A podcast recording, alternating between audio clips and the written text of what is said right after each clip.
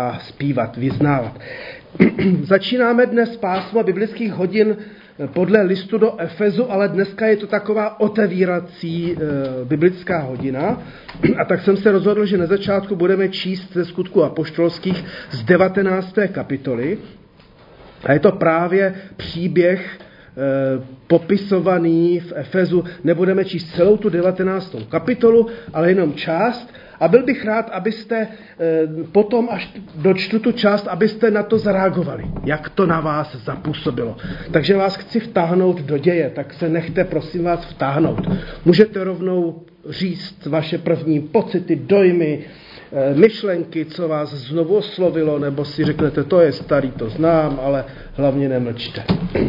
Takže skutky apoštolské, 19. kapitola. Zatímco byl Apolos v Korintě, prošel Pavel hornatým vnitrozemím a přišel do Efezu. Tam se setkal s nějakými učedníky. Zeptal se jich, když jste uvěřili, přijali jste ducha svatého? Odpověděli mu, vůbec jsme neslyšeli, že je seslán duch svatý. Pavel řekl, jakým křtem jste byli pokřtěni? Oni řekli křtem Janovým.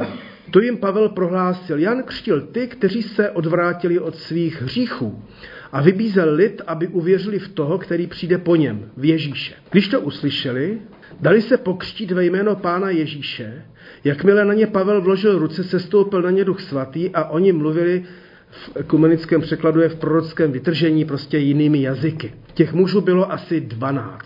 V synagoze pak Pavel neohroženě působil po tři měsíce. Promlouval k lidem a přesvědčoval je o království božím. Protože však někteří tvrdošíně trvali na svém a nedali se přesvědčit, ba dokonce cestu páně především tupili, oddělil se Pavel od nich Odvedl s sebou i učedníky a začal denně mluvit v přednáškové síni filozofa jménem Tyrannos.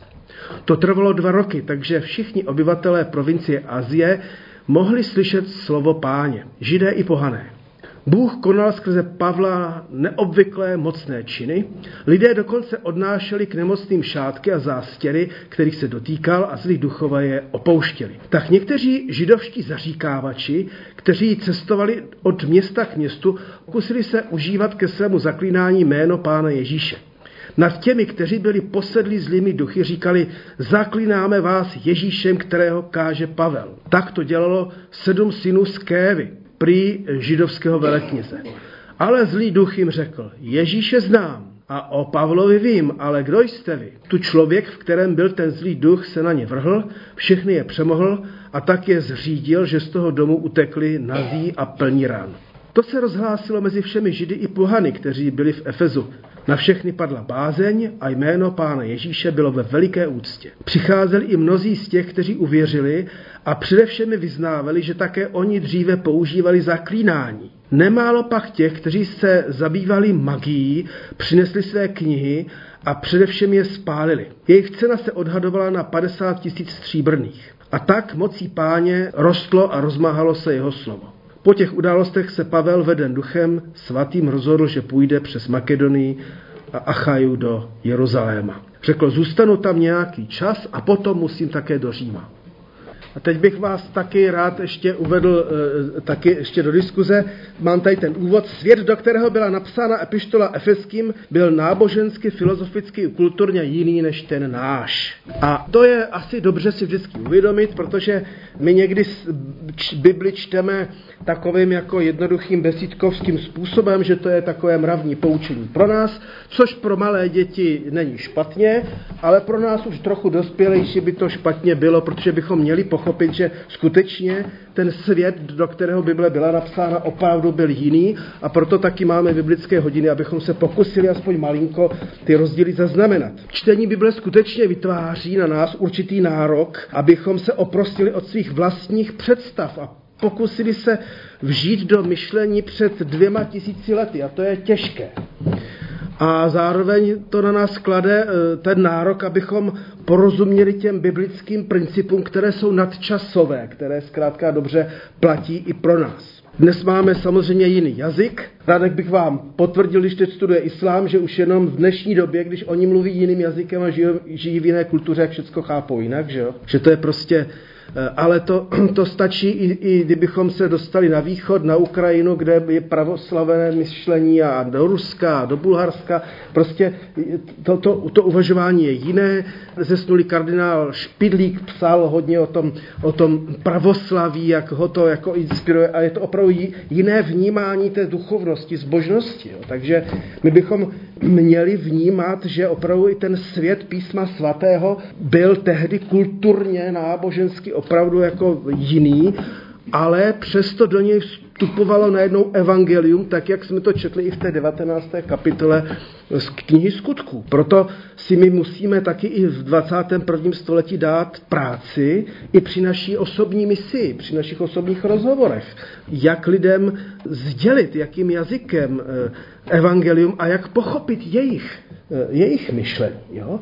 Protože stačí, eh, mám pořád ještě odbočky od svého textu, kdybyste se vy, co jste zažili 50. léta, chtěli vrátit do doby 50. let, kdy ještě i, i v rodinách mimo církev, i v církvi byl silně patriarchální způsob života. Jo?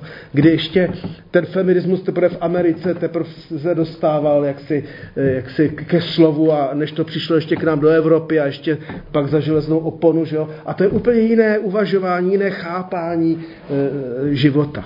I my máme dnes už jiné zkušenosti i s židovstvím. E, i, I s církví samozřejmě. Jo?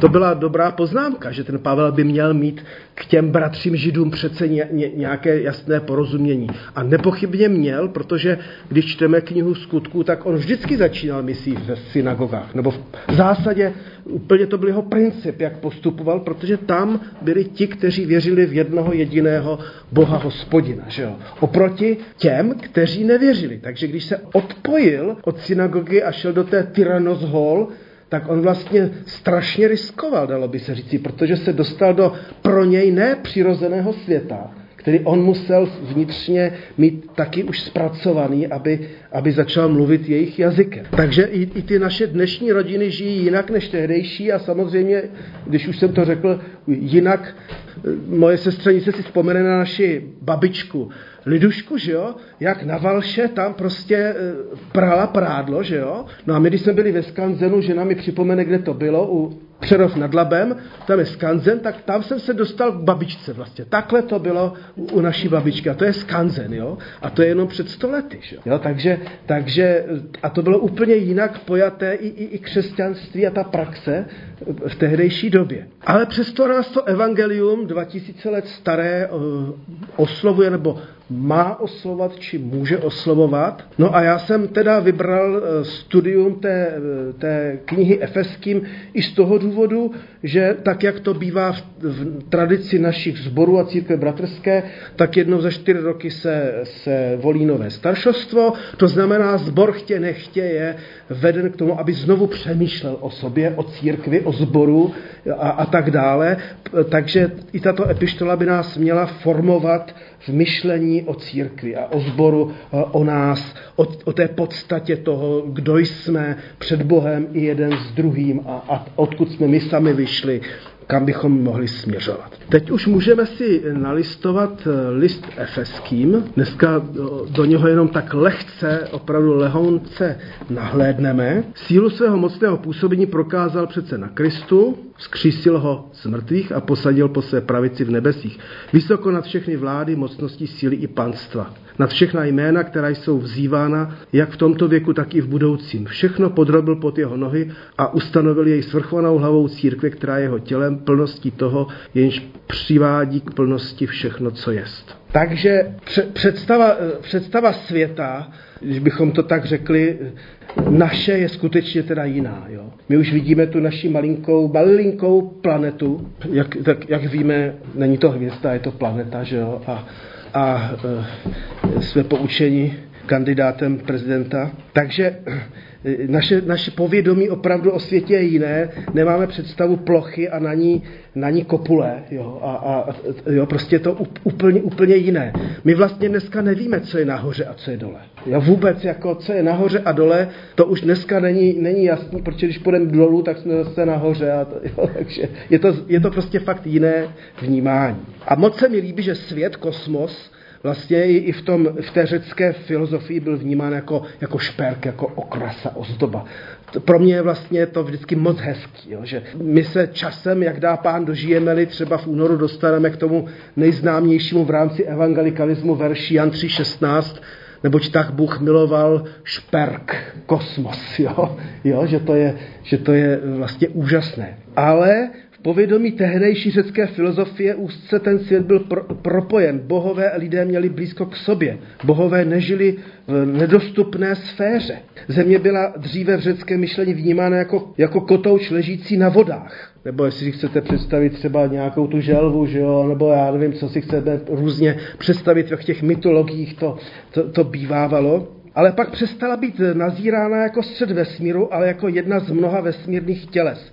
Už tehdy se ale mělo za to, že Země krouží kolem Slunce, takže nějaké ty představy k nám blízké tam ale už také samozřejmě byly. V době napsání listu do Efezu už měl kosmos pro člověka větší rozměr, takže to si můžeme nějak uvědomit při studiu, že to lidské vědění nám hrozně pomáhá, že to není proti Bibli, že věda nebyla nikdy primárně proti Bibli, ale že se nám to někdy jako zdálo, jo, to je věda my máme Bibli, tak to, to, to, to, to, to jako by bylo špatné myšlení. A že si my lidé prostě rozšiřujeme jaksi obzor a proto musíme taky i nově chápat i interpretovat písmo svaté. Jo. Myslím si, že je to eh, opravdu jako docela humorné, když i dneska, ono to tak dost často bývá z Ameriky, že to přichází, že znovu se začíná tvrdit, že země je placatá. Jo? Jo? To, to, jsem měl jedno setkání s jedním bratrem, který mi to vysvětloval, že opravdu jako země není kulatá, že je placatá. Takže to by... A Jiří Grigar říkal, že by ho to v životě nenapadlo, že v 21. století bude muset čelit takovýmto argumentům. Jo? Takže jo, dneska, které přicházejí z našeho eh, Eh, evangelikálního světa. Sice ojediněle, ale přece se objevují. Jo? Takže, takže oproti ovšem tehdejším čtenářům listu efeským my dneska eh, máme takové povědomí o kosmu, že skutečně víme, že nic nevíme. Jo? Že jak nás učil, tady měl přednášku na Soukenické, kdysi dávno Jiří Grigar přednášku, když mluvil o té, o té, o té, o té mlze kos, vesmíru, kam už vlastně nemůže ani ten Hubbleův nebo Webův teleskop jako dohlédnout. Jo? A ještě navíc je opravdu fascinující, když bychom se dostali trošku k té magii, to odboču dneska, to si trošku můžu dovolit malinko, tak jak lidé chtějí hledat budoucnost ve, jako budoucnost ve hvězdách, ona tam je minulost. Jo? Že když se díváme na, na, na ty hvězdy že jo? a ten, ten časový rozdíl, tak vlastně to, co my dneska vidíme, to je jenom dávná, dávná minulost. Jo? Takže, ale tak eh, to jenom třeba mě tahle myšlenka uspokojuje, ale některé by dráždila třeba. Nemyslím vás. Tím, že si lidé začali představovat Zemi letící v prostoru planetárními sférami, vzdálili se lidem i bohové. Hvězdy a souhvězdí představovala božstva. A to prostě tak bylo. Venuše, Mars a tak dále. A proto to bylo ještě minimálně tisíc let před apoštolem Pavlem naprosto revoluční, když autor knihy Genesis jako nazval ty, ta zemská tělesa jenom lampičkami a svítil nami pro člověka a, a, a demitizoval to naprosto, ale to žádní bohové prostě nejsou. Jo? Takže ta Bible byla eh, vlastně neskutečně revoluční kniha v tom prostoru Sýrie, Babylonie, Egypta. Někteří stojkové měli za to, že kosmos a Bůh jsou jedno a to tež, takže tady se už dostáváme zase k něčemu dalšímu, ve smyslu, že božství je duší veškerenstva. Na druhé straně se dochoval dopis z okruhu Efezu, kde se píše, že příbytek boží a lidský stojí ostře proti sobě. Takže tam se už začalo jako odlišovat velmi silně, že něco jiného je božstva a tak dále a, a, a lidé. Takže lidé se vždycky nějak potýkali s tím, jak moc jim Bůh je blízko, nebo jak moc je od nich oddělen, nebo bohové, božstva, duchovní svět. Tak tedy začali uvažovat, že Bůh či božstvo je vysoko povzneseno nad lidmi, což vedlo k představě, že mezi nebem a zemí je prázdný prostor, který neobývají bohové, ale démoni. Jak když jste to otočili, tak za chvilku se dostaneme k těm obrázkům, nebo které můžete potom sami si prohlížet a přemýšlet o nich. Ve světovém názoru, podle něhož se země volně pohybuje v prostoru, nahrazuje toto vakuum mezi nebem a zemí podzemní Hades, který podle dávných představ obývají démoni. Tak proti sobě dualisticky stály nebe a země a v povětří existovaly zlé bytosti, které ovládaly člověka. A tady jsme vlastně i u toho, co pak budeme číst i, i v Efeským v druhé kapitole e, máme, nebo první, vy jste byli mrtví pro své viny a hříchy, v nich jste dříve žili podle běhu tohoto světa, poslušní vládce nadzemských mocí ducha působícího dosud v těch, kteří vzdorují Bohu. A nebo Efeským 6.12, kde se píše, Nevedeme svůj boj proti lidským nepřátelům, ale proti mocnostem, silám a všemu, co ovládá tento věk tmy, proti nadzemským duchům zla. Ti lidé tomu tehdy rozuměli ve svém prostředí prostě e, jinak, než jak my. Asi nevím, jak to vy máte, když čtete tady tyto texty, nadzemští duchové, e, co si představujete teda? To by mě zajímalo. Jo, jako, jestli zatím máte nějakou představu, nebo ne, nebo, nebo vůbec, ale protože to je opravdu, to, to, to je jiné, jinak vnímané tehdy a asi i dnes. Tak co si představit pod, pod tím 12. Eh, veršem nevedeme svůj boj proti lidským nepřátelům, to snad chápeme, ale proti mocnostem, silám a všemu, co ovládá tento věk tmy, proti nadzemským duchům zla. Kdo jsou nadzemští duchové zla? Jak vypadají? Kde se pohybují? Jo, tak to je moje otázka pro vás. Já vás neskouším, to spíš mě zajímá, vaše imaginace. Teda samozřejmě. Samozřejmě. Není jenom to, co je hmotný, mm-hmm. protože někdy i působení zla máme úplně hmatatelně. Tak jak někdy božího ducha taky vnímáme hmatatelně, ano. tak, tak to pak člověku přijde samozřejmě, že to tak je. Že není jenom to, co vidíme a není jenom dobrý jazyk. Mm-hmm. Jo, jo. Říkám, já neskouším, jako co je správná odpověď teď vůbec. Jako. Spíš jak, jak, to, jak to vnímáme. Já si vzpomínám vždycky na to uh, Daniela, jak, jak se modlí a jak uh, říká, že ten archanděl Michal, tuším, říká, že se zdržel, že bojoval s tím duchem Perzie, tuším, tak uh, jednak vnímám, jako, že jsou jako duchové, uh, někdy se to nazývá jako teritoriální, jako, že, těch, že, že vnímám, že že nemám třeba úplně jasno, jestli to nazvat jakoby andělem, anebo jako duchem toho národa třeba, jo. Tam je vyloženě jakoby anděl, ale prostě je to takový jako uh, duch, který pro mě není vyloženě jako jenom pozitivní, že prostě, když se řekne jako, co vyzařuje jakoby ten národ na mě, jo, co, tak, tak jako vnímám, jak, jak ten národ na mě působí, ten duch toho národa, když řeknu teď Rusko, tak pro mě to je ten duch prostě toho, jak tomu vždycky říkali, že, že bojujeme proti imperialistům, že jo? tak ten prostě duch imperialismu, který chce ovládat a, eh, a zotročovat, a je to prostě duch, jako a sám, sám je to duch otrocký, že oni jsou vlastně otroci a chtějí zotročovat. Tak tam vnímám jako opravdu toho ducha mocného, silného, který, který chce jako temnej, černý proti prostě eh, vší svobodě a a sebrat lidem prostě tu svobodu, aby, aby je zotročili. No. Tak to jako vnímám, že to je ten, ten duch no, zlej.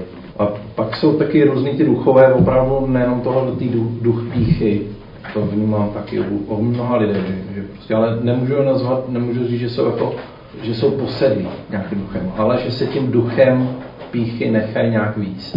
Mm-hmm. Jo, že prostě nejsou schopní a, a jsou zatemněný prostě mozek, to vidím, že jo, prostě úplně jako se s nimi dá bavit teď. Ale pak jsou různé představy, že my tady žijeme svůj život a nad námi existuje boj dobra a zlá duchů a teďka kdo z koho, tak takhle vlastně zase to v písmu úplně nečteme, že že teda teď bychom měli držet palce Pánu Bohu, aby toho, toho zlého jako porazil, protože ten už je poražen. Jo? Jako, že, že, že to není jako 50-50, jako, ale že, že teda jakýsi duchovní svět tady je, který ti čtenáři listu efeským k tomu rozuměli po svém. Jo? Jako, tak, jak oni byli i vyučeni tom prostředí a, a, a my to zase můžeme vnímat ještě nějak, nějak jinak. Jo. Tak jestli ještě k tomu něco máte? Já v tom duchovním boji vnímám spíš ten boj těch jako duchů, mm-hmm. než jako uh, satana proti Kristu. Jo. to je prostě jiný boj, to je ten boj tom, tom Armagedonu. Jo. Tam, tam je boj, asi jinak tam přijde jenom Archanděl Michal a udělá přítrž jako uh, ďábora z dva. To není ani boj, že o Krista uh, antikristem, ale že to je prostě přijde, udělá pořádek, jo, až, až přijde ten konec. Ale jinak to vnímám, že jsme v duchovním boji. Mm-hmm. Jako, a i tak se modlím, no, že jo, duchovní boj jako, že to jsou mocnosti zlá temnoty. A on se odehrává i v nás samých, že jo? Jasně, my jsme to součástí, každý z nás. Jo, že to ne, ne, ne, nelítá nad hlavou, ale je to v mém srdci, že jo? jo? V, mé, v mém myšlení. No, Efeským tedy mluví o duchu, který vládne v povětří, tak asi si nebudeme představovat vítr, jako, e, protože třeba taky, když byl seslán duch svatý, tak tam je, tam je řecké slovo, které znamená jako, viděli jako ohnivé jazyky, jako vítr, že jo? Je, to, je to připodobnění e, tomu, tomu povětří, že jo? Podobně čteme v Efeským 1.22, kdy bude Kristu položeno k nohám všecko, až se v něm spojí všechno na nebi i, i na zemi. Jo? Takže zase, zase ten desátý verš z první kapitoly, že podle svého plánu, až se naplní čas, přivede všechno na nebi i na zemi k jednotě v Kristu. Jo? Takže, takže to by odpovědělo i tomu, co říkal Radek. Teďka probíhá i v nás samých ve světě zápas, eh, duchovní zápas, jinými slovy, asi bychom neměli být naivní, jo, a určitě eh, ne, nevidět jenom, že to je zápas tam, kde si proti zlému Putinovi, ale ono to je i ten duchovní zápas ve mně, v nás, jo. Tady je jak, jak si popsáno schéma, namalováno schéma, jak i tehdejší křesťané vnímali, vnímali ten svět, tak to záleží na vás, jak vy to budete chtít eh, sami vnímat. Svět efeských obyvatel byl světem eh, magie a kouzel, to jsme četli v knize eh, skutků. Je teda zajímavé, že naše česká společnost je taky teďka světem magie a kouzel. Jo? Čím, jako čím dál víc a, a ta ezoterie, já jsem jako opravdu šokován, na to jako vůbec nepřeháním, kdy v Paládiu do knihku pestí a tam už v podstatě už jenom malinký regálek náboženství, kde je křesťanství a všechno možný a pět, šest obrovských regálů ezoterie. To prostě to je náš svět a to lidi přitahuje, protože oni chtějí znát budoucnost, chtějí znát osud, chtějí znát anděli, jo? hlasy andělů a rozhovory s anděli. Je to, jako, úplně si nemyslím, že když bychom to četli, že bychom se tím měli nakazit, že to na nás skočí. Jo? Je to do, pro někoho to může být dobrý studijní materiál a jsou takový religionisti jako Zdeněk Vojtíšek, kteří se s tím musí jako zabývat a Pavel Hošek, že jo? Ale, ale je to zajímavé, že to je pro lidi přitažlivé a mám za to, že je to taky přitažlivé, protože spoustu knížek od Louisy High, že jo, protože nekladou na vás nárok, abyste dělali revizi svých hříchů to vlastně většinou jako není, jo? Že, že byste měli jako činit nějaké pokání. Jo? Tam je to odhalování a to k tomu se dostaneme poznání, gnóze, poznání těch principů duchovních a jsme u té magie. Takže v něčem zase ta naše společnost je strašně podobná tehdejší. Tím pádem nás ta epištola efeských může e, zaujmout. No a proto asi je dobře, když mladý a to není pejorativně řečeno, nezralý křesťan se s takovými věcmi i ve své knihovně klidně rozejde. Jo? Teďka nemám na mysli vyházet Dostojevského a, a, a, a, a, a Tolstého a tak dále, ale prostě knihy tady těchto lidí, eh, když by, ho to mělo, když by to mělo člověka nějak duchovně špatně ovlivňovat. A určitě ta, ta 19. kapitola skutku si myslím, že je navždy pro nás křesťany strašně inspirující, jestli jsem, až jsme vůbec ochotní pro Pána Boha se něčeho vzdávat. Něco obětovat. Něco fakt ze svého života vyhodit, když poznáme, že to ale ne, ne, není kristovské biblické myšlení autoři Bible magii a okultismus radikálně odmítají. Eh, Bible uznává existenci démonských sil, to vlastně eh, tak je, ale zakazuje jejich uctívání a jakýkoliv styk s nimi. Eh, takže jakékoliv věštění, chození ke kartářům a, a, a, a vykladačům snů a teďka jako si koupit snář a teďka jako co se mi zdálo a teďka tam hledat ty výklady a to všecko, ono to člověka nakonec asi opravdu má schopnost nějakým způsobem e, zmást a tak dále. A, a ve starém zákoně to bylo e, trestáno v podstatě na životě. E, to proto, aby, aby, aby ten národ jako opravdu neodešel od hospodina. Jo? Takže zase jsme u toho, jak moc můžeme být radikální nebo ne. Jo? Jestli, jestli ještě jsme vůbec radikálními křesťany a, nebo ne. Svět prvního století, a tedy efeských obyvatel, byl také světem eh, naplněným gnostickým náboženstvím, které eh, jak si slibovalo, že když ty člověče zvlášť duchovně citlivý budeš zasvěcen do, do různých principů, tak rozpoznáš pravdu oproti těm méně duchovně jak citlivým.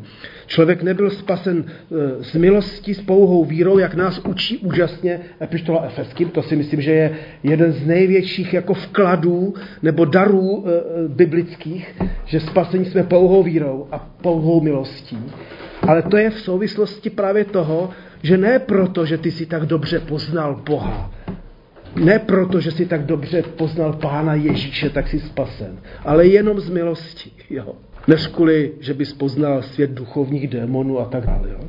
Proto taky i křest pro nás není nějaký tajný kult, ani nějaký, nějaký tajný iniciační nějaký prostředek, který nás teďka uvádí e, do, do, do něčeho jako rituál.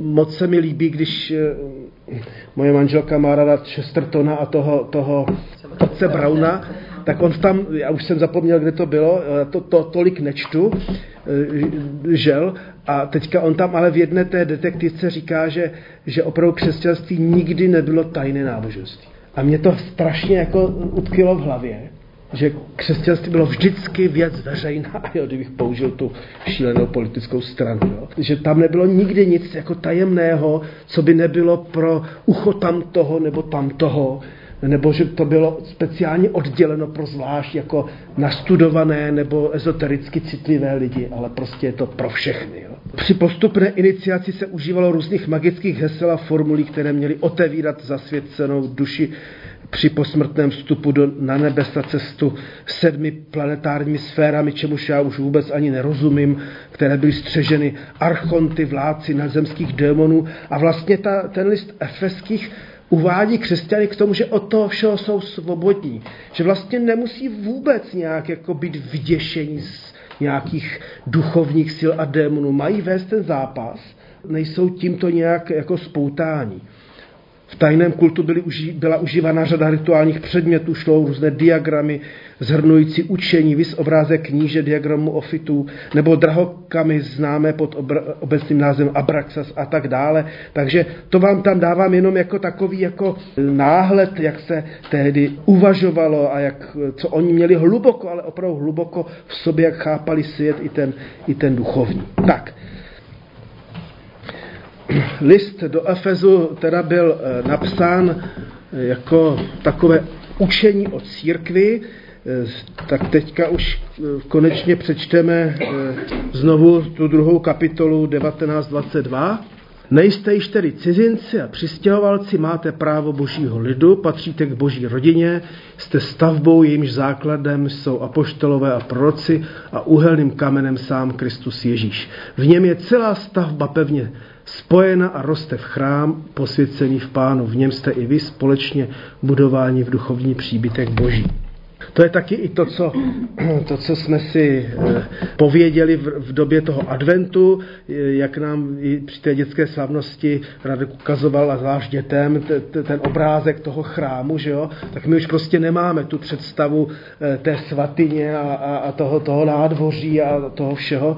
Nicméně je to taky ten obraz církve. Církev je hlavním tématem listu do Efezu. Autor zde nepojímá církev ovšem jako jeden samostatný sbor primárně, ale jako univerzální společenství. A myslím si, že i to by nás mohlo v rámci přemýšlení o našem sboru a o nás jako o součástí církve vést k dobrému uvažování. S odpuštěním, že Soukenická není centrum pupek ani církve bratrské, ani církve Kristovy, ale součást celé velké Kristovy rodiny, celé velké církve.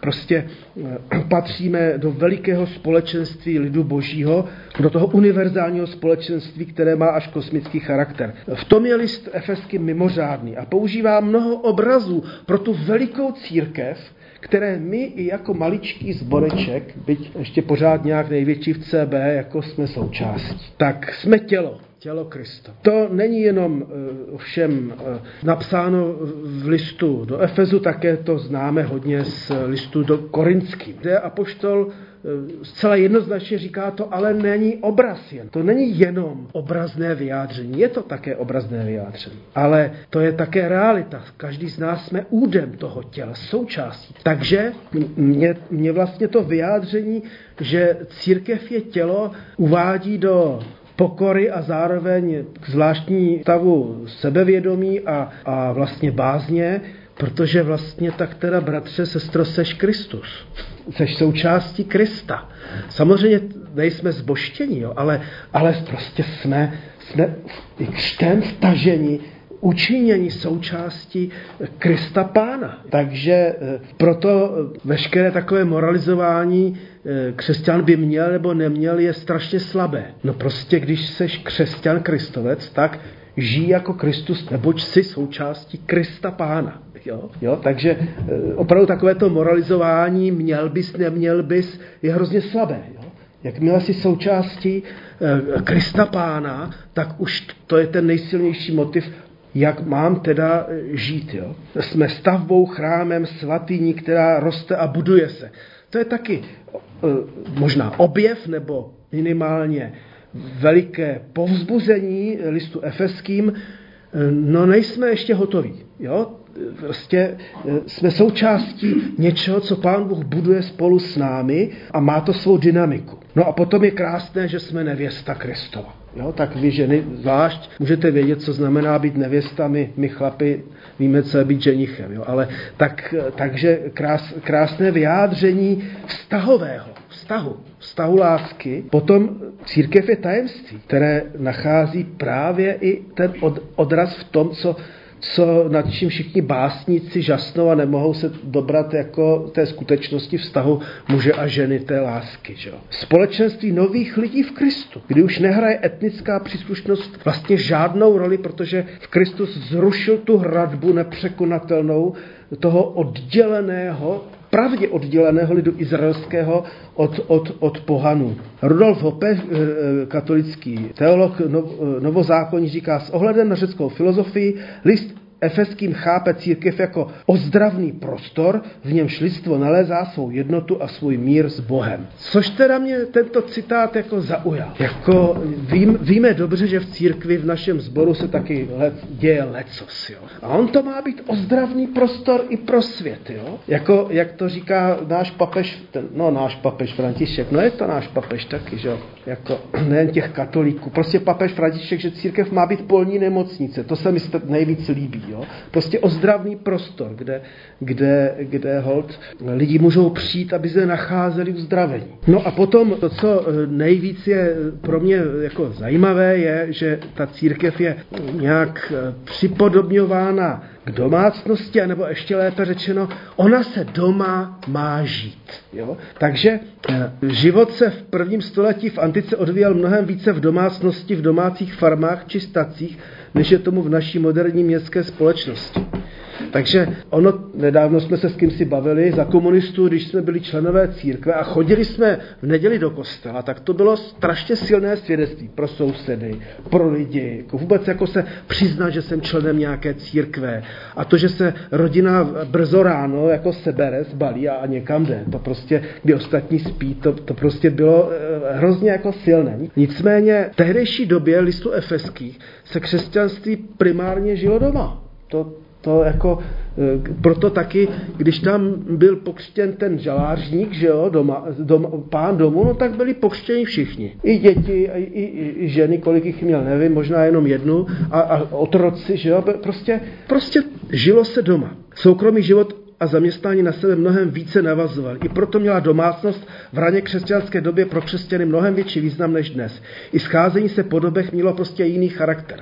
Dneska, když se dělají prostě domácí skupinky, což je dobře, a měli bychom to ještě nějak nově pojmout i v rámci sboru, tak tehdy to bylo taky ještě jiné, jo? Když, když vlastně to byly především jaksi domy a ty statky a, a tak dál, ale ono se to uchytávalo i v těch, i v, i v těch zbo, když bychom si vzpomněli, v těch velkoměstech, tak je to úžasné, jak čteme třeba na konci epištoly Římanům, kdo všechno tam otevřel dům eh, pro tu církev, kde se vlastně scházela nebo podobně. No a zásadně se vše odehrávalo na rovinách vztahu. To křesťanství, ta nová víra v Ježíše se odehrávala ve vztahu muže a ženy. Žena byla muži podána, muž měl ženu ovšem milovat jako Kristus církev, e, celé se pro ní obětovat. Rodiče a děti, Děti musely být rodičům podané, ale rodiče neměli svého postavení zneužívat. A to všechno bylo jaksi e, jiné, než, než jak se řešilo v pohanském světě. Pak pán a otrok. To byla tehdejší totiž domácnost. Úkolem otroku bylo plně respektovat pány, ale páni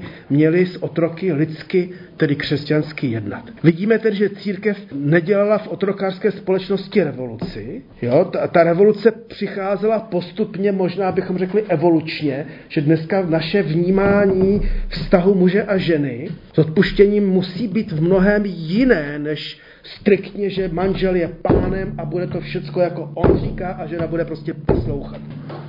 Jo, ale prostě e, žijeme skutečně v jiné době, ale a to je, to je třeba jako nově křesťansky, kristovsky pochopit, že jo? Takhle bych doma nemohl, jako. A, a nemáme otroky, že jo? Je, je, je prostě jiná společnost a jsme rádi, ale je, je zajímavé, že teda ten Pavel Apoštol jako eh, vnáší ducha Kristova do té společnosti, ve které žijeme. Čím se v podstatě dostáváme k tomu asi dnes možná nejdůležitějšímu, co bych chtěl říci. Abychom ducha Kristova vnášeli do toho, co zrovna teď žijeme. Do té naší kultury, do našeho myšlení, do, do, naš, do našeho sboru, do, do našich rodin, do našich jiných sociálních, kulturních, náboženských podmínek. Jinak řečeno, prostě buďme opravdu kristovci se vším všudy. Tak, to je pro dnešek všechno, co jsem pro nás připravil.